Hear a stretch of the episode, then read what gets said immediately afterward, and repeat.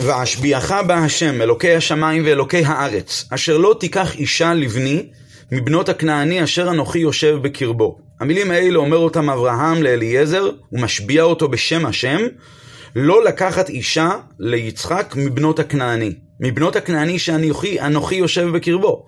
לא לקחת משם אישה. ממי כן? כי אל ארצי ואל מולדתי תלך, ולקחת אישה לבני ליצחק. העבד מגיב ושואל, ויאמר אליו העבד, אולי לא תובע אישה ללכת אחריי אל הארץ הזאת, האשב אשיב את בנך אל הארץ אשר יצאת משם? מה יהיה אם האישה לא תרצה לבוא הנה, אולי ניקח את יצחק לשם? ויאמר אליו אברהם, הישמר לך פן תשיב את בני שמה.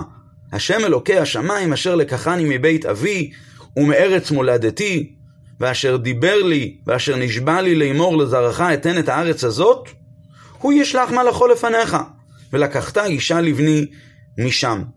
כלומר, הקדוש ברוך הוא שלקח אותי מהבית של אבא שלי, איפה שנולדתי, ונשבע לי שהארץ הזאת תהיה לזרעך, אז ברור שהילד, הבן, זרעך, צריך להיות פה, ולכן הישמר לך להשיב את בני שמה, והקדוש ברוך הוא כבר ישלח את מלאכו לפניך, ואתה תביא את האישה משם לכאן.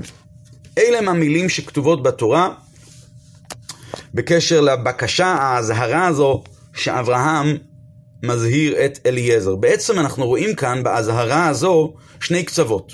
מצד אחד, אברהם דורש שהאישה הזו שתהיה ליצחק, תהיה ממי לא.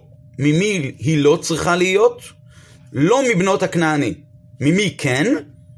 מארץ מולדתו של אברהם, מחרן, משם היא צריכה להיות. זה צד אחד. צד שני, מקום המגורים של יצחק ואשתו העתידית חייב להיות דווקא פה, בארץ כנען, לא בחרן. עכשיו, זה שאברהם דורש שהאישה תהיה מהמולדת שלו, זה די מובן. כי אברהם ידע שהטבע של המשפחה שלו הוא טבע שהוא נוטה יותר לעדינות, נוטה יותר לטוב, זה יותר דומה לתכונות של אברהם בעצמו. ולכן הוא רצה שהאישה תהיה דווקא משם, והיא לא תהיה מבנות הכנעני, אפילו שהוא יודע מי הם, אבל הוא מכיר את הטבע שלהם, והטבע הוא פחות וירוד יותר. זה מובן בפשטות. וזה לכאורה גם ההסבר במהלך המחשבה של אליעזר. אליעזר אומר, רגע, אם באמת אברהם רואה בטבע של בני מולדתו טבע נעלה, אז הוא מעלה את האפשרות, אולי אם האישה לא תרצה לבוא הנה, אז שיצחק ילך לשם, כי זה חשוב. זה ארץ שגידלה את אברהם, זה ארץ שיש בה מעלות, אולי שאברהם יהיה, שיצחק ואשתו העתידית יהיו שם.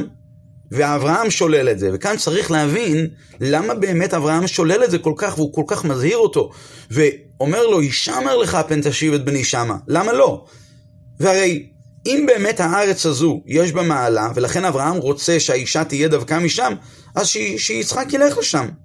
ואם אברהם רואה דווקא מעלות במקום הנוכחי איפה שאברהם כרגע נמצא, ולכן הוא רוצה שיצחק לא ילך למקום אחר, הוא רוצה שיצחק יישאר תחת ההשפעה שלו, נו אז מה הבעיה? שייקח אחת מהנשים של אה, אה, בנות הכנעני אשר אנוכי יושב בקרבו. לא כל הכנענים היו אנשים ירודים, היו הרבה אנשים כנעניים שהם היו תחת ההשפעה של אברהם אבינו, היה ענר, אשכול, ממרא. אז אה, למה לא? למה בעצם אברהם כל כך שולל את השאלה הזו של אליעזר? אז צריך לומר, למרות שבפסוקים לא כתוב שום דבר מעבר למה שקראנו מקודם, צריך לומר שבפסוקים האלה עצמם, במילים האלה שאברהם מדבר אל אליעזר, שם נמצא התשובה, שם אברהם מיישב את הסתירה הזו לעבדו לאליעזר. למרות שזה לא כתוב במפורש, אבל מתוך דיוק לשונו ש, שאברהם מדבר לאליעזר, אפשר להבין את התשובה. אם נשים לב, כשאברהם מדבר אל אליעזר, אז בהתחלה הוא אומר לו, אני רוצה להשביע אותך, ואשביעך, בהשם אלוקי השמיים ואלוקי הארץ. לכאורה, המילים האלה הן מילים מיותרות, זה קצת ארוך מדי. למה לא, למה, למה אברהם לא יכול להגיד לאליעזר, אני רוצה להשביע אותך בשם השם? לו, לו המדובר היה באדם אה, אדם חדש, אדם שהוא לא מכיר את אה, אה, אמונתו של אברהם, ניחא, אפשר היה להסביר. יש כאן איזשהו בן אדם שהוא נשלח לאיזושהי שליחות והוא לא מוכר, אז אברהם צריך להסביר לו, תשמע, אני הולך להשביע אותך, ויש כאן שליחות חמורה מאוד, אני משביע אותך בשבועה חמורה בשם השם, ולא סתם, השם זה אלוקי השמיים, השם הוא אלוקי הארץ. אז היה באמת מובן האריכות הזו, אבל אברהם כאן מדבר אל אליעזר, אל עבדו זקן ביתו, אל הדולה ומשקה מתורת רבו לאחרים. אז אליעזר בוודאי לא צריך את התוספת הזו, שהשם הוא אלוקי השמיים ואלוקי הארץ. אז למה לא מספיק לכתוב, ואשביעך בהשם? אלא שההדגשה הזו, שהשם הוא אלוקי השמיים ואלוקי הארץ, היא באה כהקדמה למה שאברהם אבינו אומר לאליעזר בהמשך. כשאליעזר מעלה את השאלה, אולי נביא את הבן לשמה, אז הוא אומר לו ככה, השם אלוקי השמיים, אשר לקחני מבית אבי ומארץ מולדתי, הוא נשבע לי שהארץ הזאת תהיה כאן, ולכן לא תשיב את בני. כאן אברהם מזכיר עוד הפעם, שהקדוש ברוך הוא אלוקי השמיים, אבל הוא לא אומר שהקדוש ברוך הוא אלוקי הארץ. רש"י באמת מתעכב בשאלה הזאת, וגם כאן אנחנו נצטרך להבין שני דברים. נתעכב גם במילים של רש"י. אברהם אבינו אומר ככה, אמ, בהתחלה הוא אומר אלוקי השמיים ואלוקי הארץ.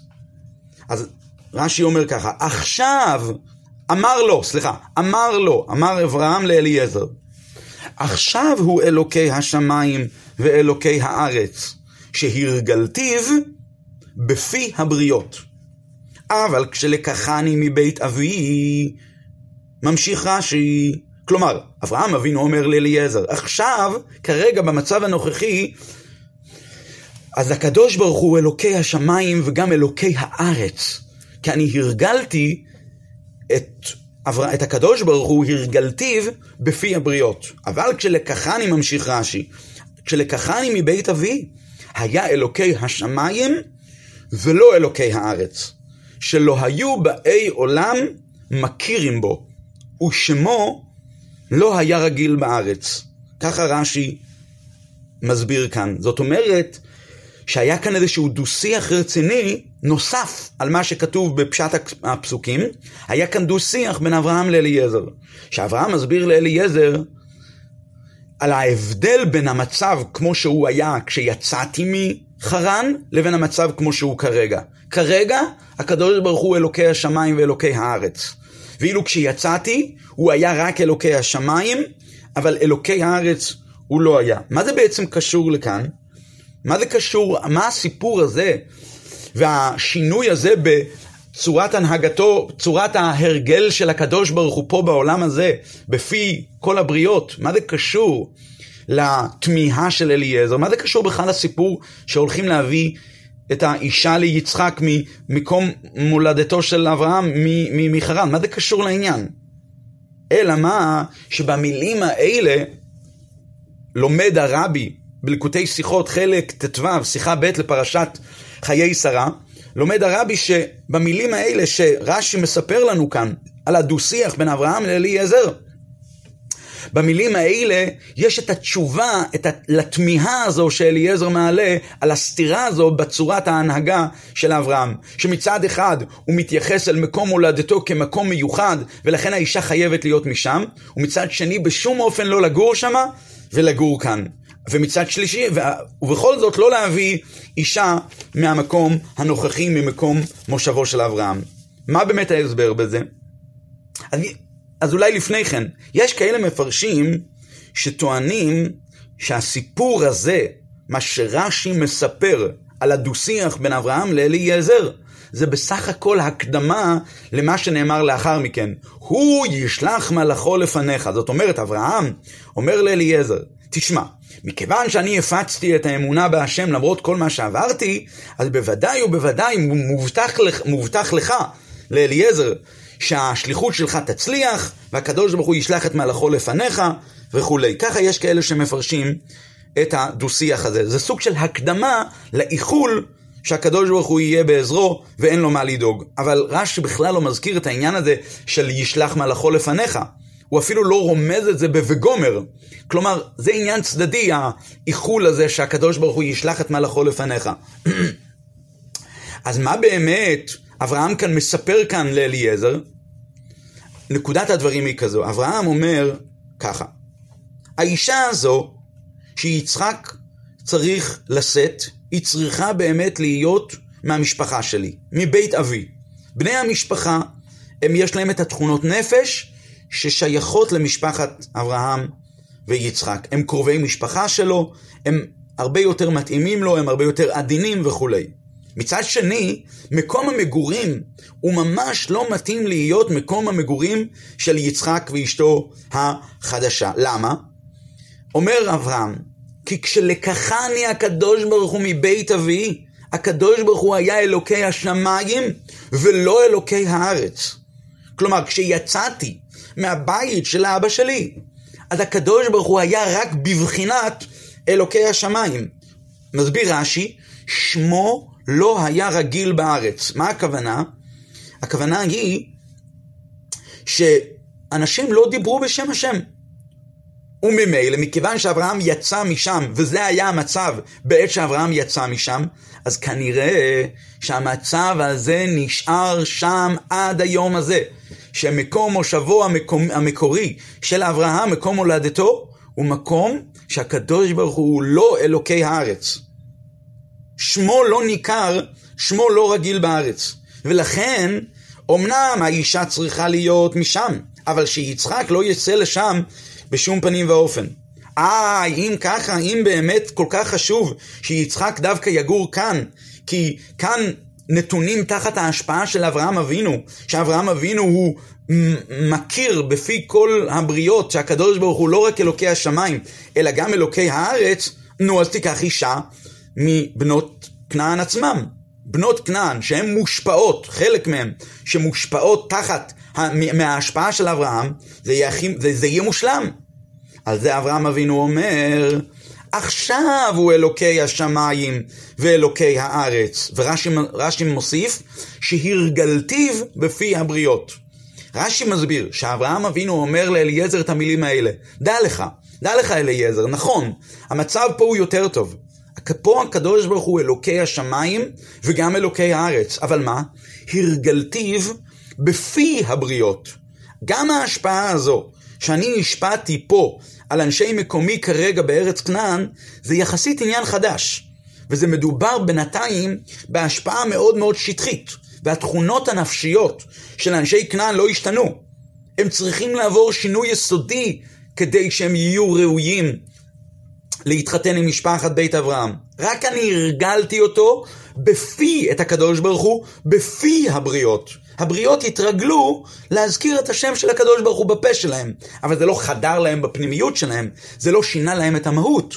ולכן אברהם מעדיף שהאישה הזו שתהיה באמת ממשפחתו, כי יש לה את התכונות נפש העדינות מצד התולדה, מצד הקרבה לאברהם אבינו, אבל חיי יצחק ואשתו החדשה יהיו בפועל פה, במקום שבו הקדוש ברוך הוא נתפס לא רק כאלוקי השמיים, אלא כמקום כזה שהבריות כבר התרגלו להזכיר, אפילו באופן חיצוני, כאן צריך להיות מקום המגורים שלהם. זה מה שאומר לנו כאן בעצם רש"י, ובזה, ובזה עונה אברהם אבינו לאליעזר על הסתירה שלו, על התמיהה שלו, על היחס של אברהם למקום המגורים ולאישה.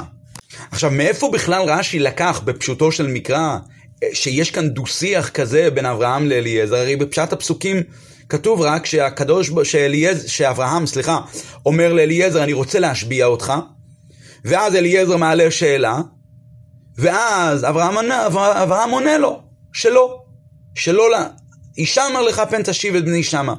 מאיפה ההכרח של רש"י בפשוטו של מקרא, שהשינוי הזה של אלוקי השמיים ואלוקי הארץ מלמד אותנו על דו-שיח פנימי בין אברהם לאליעזר? אז התשובה היא, רש"י מדגיש אותה ואומר, ולמעלה אמר, ואשביעך וגומר. רש"י מצטט בפתיח של השאלה שלו, הוא אומר, ולא אמר אלוקי הארץ. כלומר, בפעם השנייה שאברהם אבינו מזהיר את אליעזר, הוא אומר, השם אלוקי השמיים, אשר לקחני בבית אבי. אוי, איפה אלוקי הארץ? אז רש"י אומר, פה הוא לא אמר אלוקי הארץ, הוא למעלה אמר ואשביעך.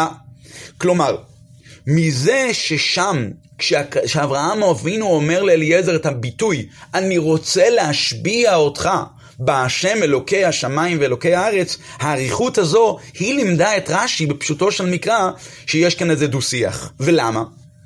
בגלל שהביטוי והשביעך בהשם אלוקי השמיים ואלוקי הארץ הוא ביטוי שהוא לא כל כך מתאים בעת השבועה. כשבן אדם משביע מישהו, אז כשמזכירים את שם שמיים, לא מפסיקים בעת השבועה בדברי שבח. לא אומרים, אומרים, אני רוצה להשביע אותך בשם השם, והשם הוא אלוקי השמיים ואלוקי הארץ. אתה רוצה כאן לשבח את הקדוש ברוך הוא?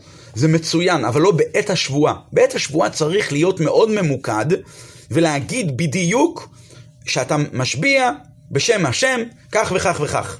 והאריכות הזו, שהקדוש ברוך הוא אלוקי השמיים ואלוקי הארץ, ואחרי זה הוא אומר אלוקי השמיים בלבד, שהרי מדובר כאן בעניין של שבועה, מבין רש"י שכנראה זה נוגע, יש כאן עוד איזשהו מענה בנוגע לתוכן של דברי אברהם לאליעזר ודברי אליעזר לאברהם. כלומר, בשינוי הזה לומד רש"י בפשוטו של מקרא, אברהם אבינו מתרץ לו את הסתירה האמורה לעיל. ומה הוא בעצם אומר לו? ורש"י אומר, אמר לו, אמר, הביטוי אמר לו, הכוונה היא, זה לא סתם איזשהו לימוד, זה הסבר מפורט.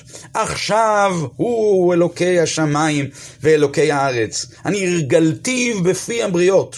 ההשפעה שלי פה על המקום, שהקדוש ברוך הוא הוא רגיל, הוא התרגל, אבל בפיהם, הם לא השתנו לגמרי. אבל כשלקחני מבית אבי, היה אלוקי השמיים ולא אלוקי הארץ, שלא היו באי עולם, מכירים בו, ושמו לא היה רגיל בארץ, ולכן אי אפשר להשיב את יצחק אל המקום אשר יצאתי משם אל בית אבי, כי אברהם אבינו פה הצליח לפחות להרגיל את השם בפי הבריות, אבל שם, בבית אביו המצב הוא לא כזה, ולכן הוא לא יכול להיות שם. זה בעצם מה שרש"י אומר כאן.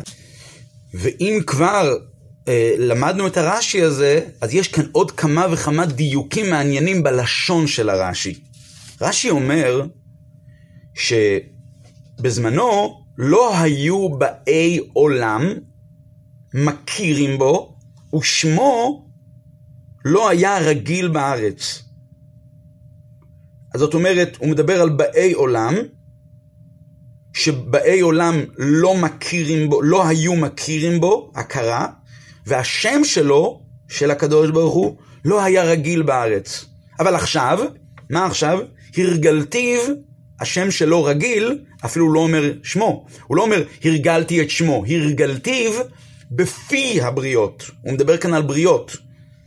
אז בהתחלה הוא פותח בביטוי בריות, ולגבי הבריות הוא משתמש בביטוי הרגלתי אותו בפה של הבריות.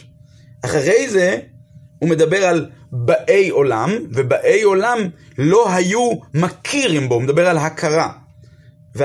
ושמו לא היה רגיל בארץ. הביטויים האלה הם ביטויים מאוד מעניינים, ו... והשוני כאן, זה הלשון של רש"י הוא מאוד מאוד מעניין, ושם בלקוטי שיחות, חלק ט"ו, הרבי מסביר ככה. באמת, כבר רש"י למעשה כבר ענה לנו על זה בעבר, וסיפר לנו את סדר הדברים, איך שמו של הקדוש ברוך הוא התפרסם בעולם. צריך לומר ככה, היה למעשה תקופה ראשונה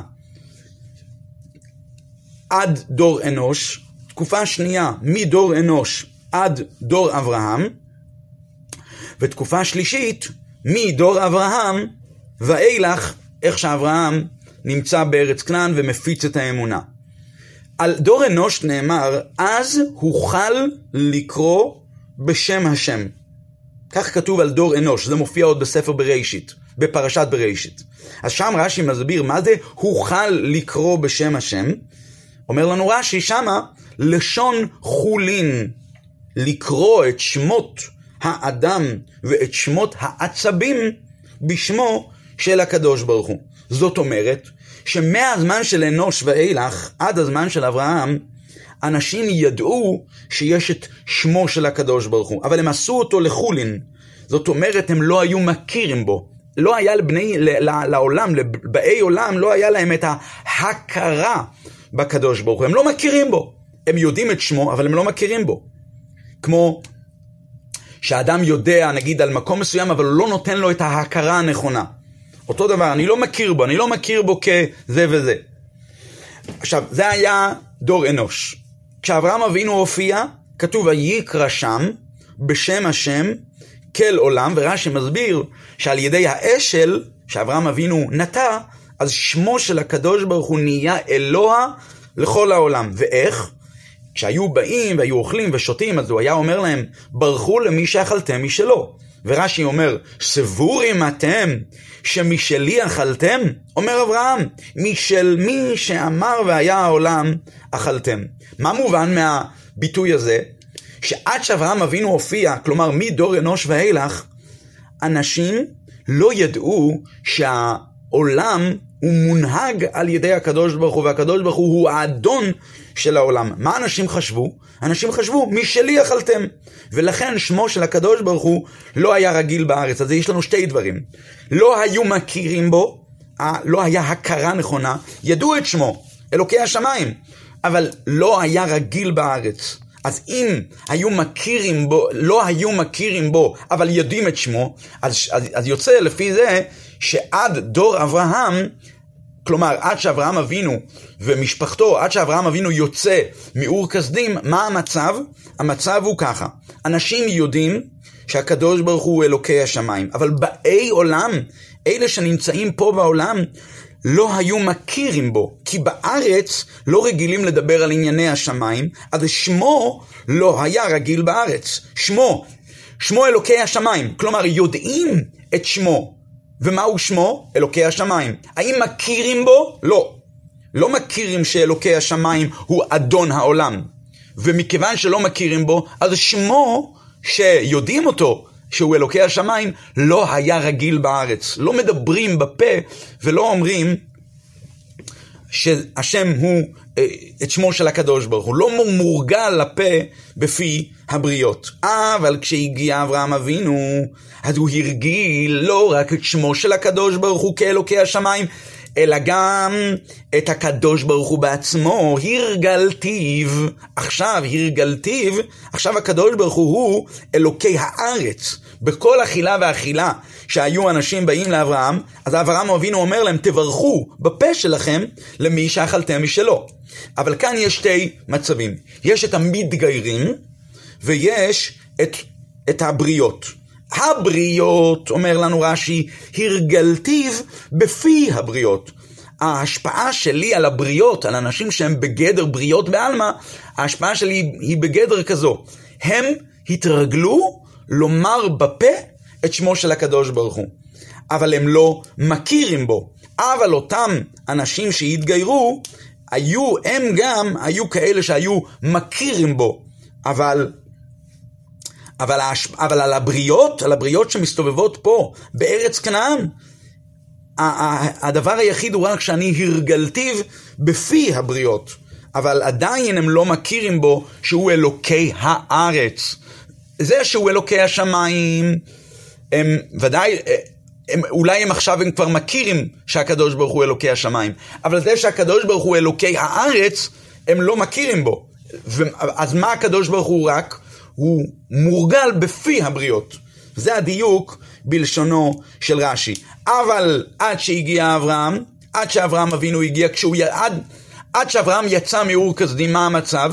המצב הוא שלא היו מכירים בו, ושמו לא היה רגיל בארץ. ידעו את שמו, שהוא אלוקי השמיים. אבל מכיוון שלא מכירים בעובדה הזו שהקדוש ברוך הוא אלוקי השמיים, אז אוטומטית בארץ לא מתרגלים לדבר בשמו. ולכן בשמו אז לכן רש"י מעריך, שכשיצאתי מבית אבי, אזי המצב היה שלא היו מכירים בו, ושמו שלא היו באי עולם, אלה שנמצאים פה בארץ, לא היו מכירים בו, כי הם טוענים ששמו היו קוראים לשמו שמות של עבודה זרה, הוא חל לקרוא בשמו של הקדוש ברוך הוא פה בארץ, אז כבר אין הכרה נכונה בשמו של הקדוש ברוך הוא, ובנוסף לזה, שמו לא היה רגיל בארץ, ומאז שאני הגעתי, אז אני הרגלתי אותו בפי הבריות, ממילא השם שלו כן רגיל בארץ, הרגלתיו בפי הבריות.